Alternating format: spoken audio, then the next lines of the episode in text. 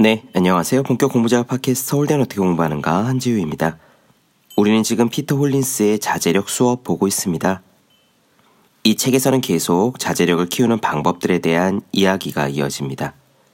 제 생각에는요, 사실 이 많은 방법들 가운데 한두 가지만이라도 제대로 실행한다면 우리 자신을 확실하게 바꿀 수 있을 것 같아요. 그리고 그 방법들이라는 것이 상상도 못했던 기발한 방법도 아닙니다. 어디선가 들어본 노하우들이죠.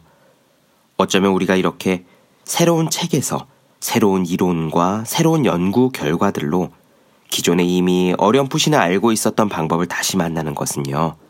우리 자신에게 이제는 좀 실천 좀 해봐 라고 던져지는 메시지가 아닌가 합니다. 오늘 피터 홀린스는 불편함과 친해지는 연습에 대해 이야기를 합니다. 먼저 충동 서핑이라는 게 나와요. 야식을 먹고 싶다는 충동, 술을 마시고 싶다는 충동, 공부를 하기 싫다는 충동이 들 때 그것을 일종의 파도라고 생각하고 밀려오는 커다란 파도 위에 올라타는 거죠. 어떻게 올라타느냐?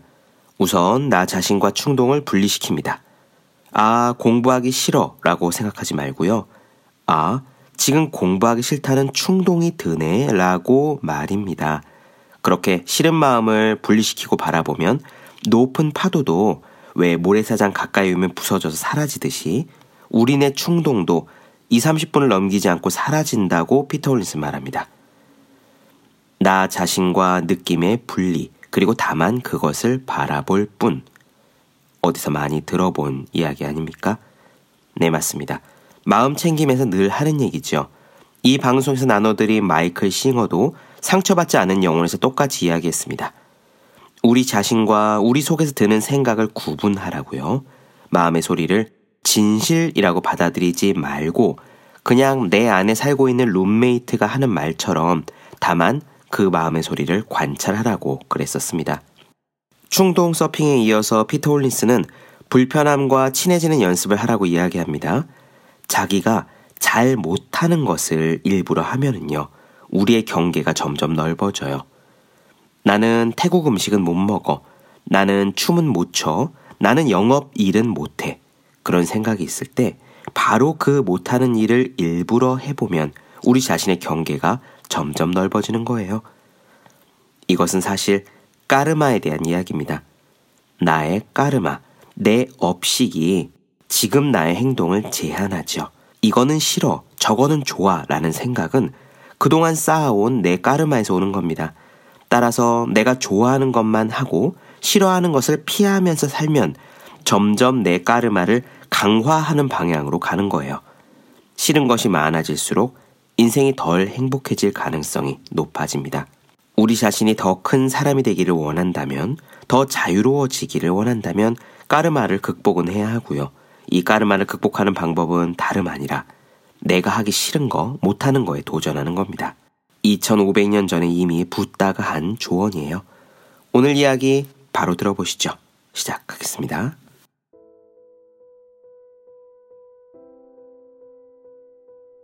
자제력을 단련할 때 지식이나 생각, 시각화를 사용한다고 해서 그 과정이 편안해지지는 않는다. 솔직히 자제력을 발휘하는 것은 귀찮은 일을 할 때와 비슷한 느낌이다. 자제력을 기르며 생기는 일시적인 불편함은 장기적으로 보면 도움이 된다. 역기를 드는 순간에는 힘들지만 근육은 더 강해지는 것처럼 규칙적인 행동과 결정이 불편을 느끼는 근육을 더 튼튼하게 만들 수 있다. 힘든 상황을 받아들이는 습관을 꾸준히 들이면 인생의 모든 측면에서 긍정적인 영향을 받을 수 있다.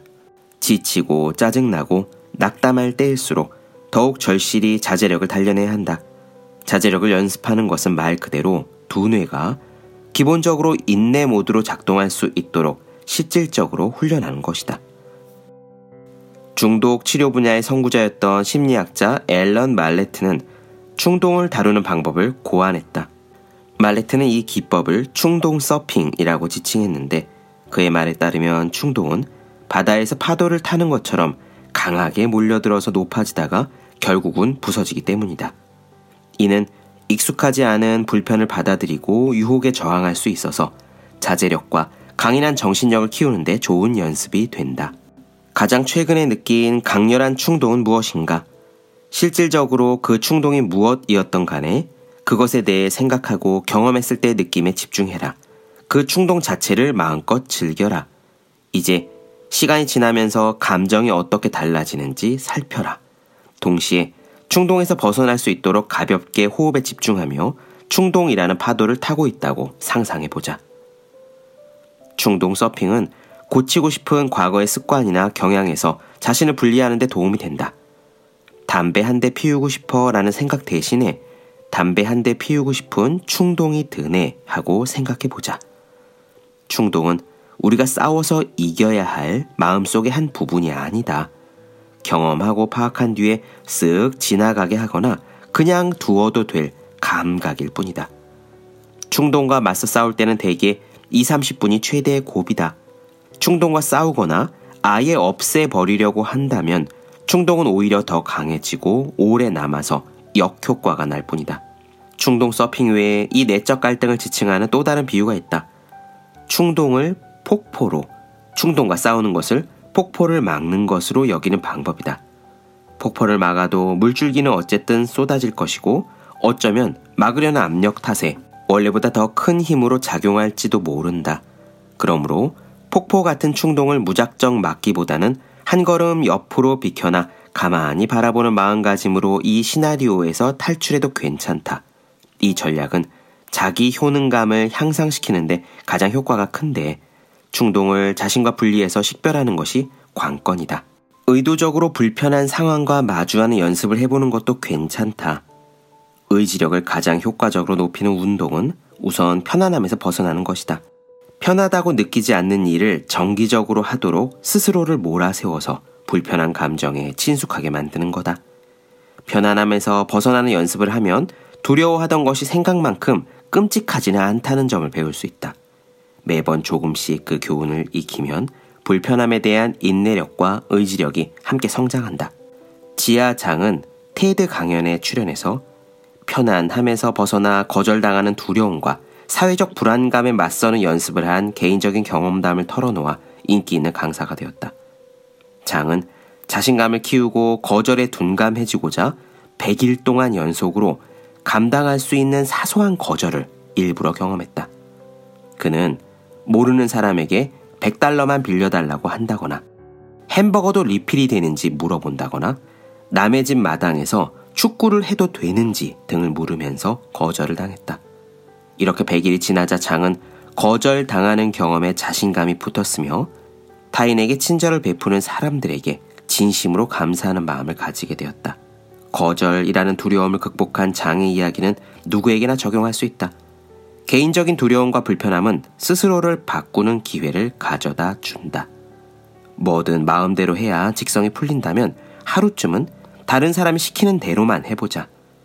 지시받은 대로 하는 것이 편하다고 생각되는 사람은 온종일 자기 주장을 더 내세우고 의사결정을 더 많이 해보자. 어느 쪽이 편하든 간에 그 반대로 해보는 거다. 모두는 각기 다른 두려움과 불안함, 불편함을 가지고 있다. 그러나 대부분 이런 것들을 피해서 살아오면서 자신의 잠재력을 제약해왔다. 인생의 긍정적인 측면을 극대화하고 싶다면 두려움에 맞서 일부러 불편한 쪽을 선택해보자. 자제력을 단련하는 것은 선천적으로 불편한 것이므로 불편한 것과의 관계를 개선해 나가는 것이 최선의 방법이다. 불편과 어려움이 현재 우리 모습을 만든 셈이다. 더 나은 자신이 되고 싶다면, 자제력을 단련하고 싶다면 망설이지 말고 지금 바로 불편함과 친숙해져 보자.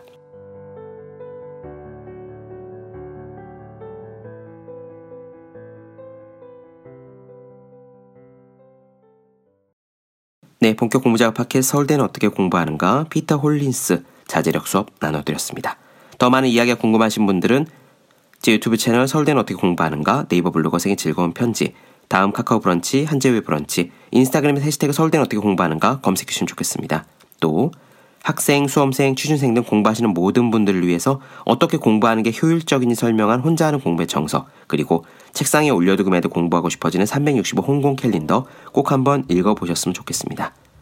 그럼 오늘 여기까지 할게요. 전 다음 시간에 뵙겠습니다. 여러분 모두 열심히 공부하십시오. 저도 열심히 하겠습니다.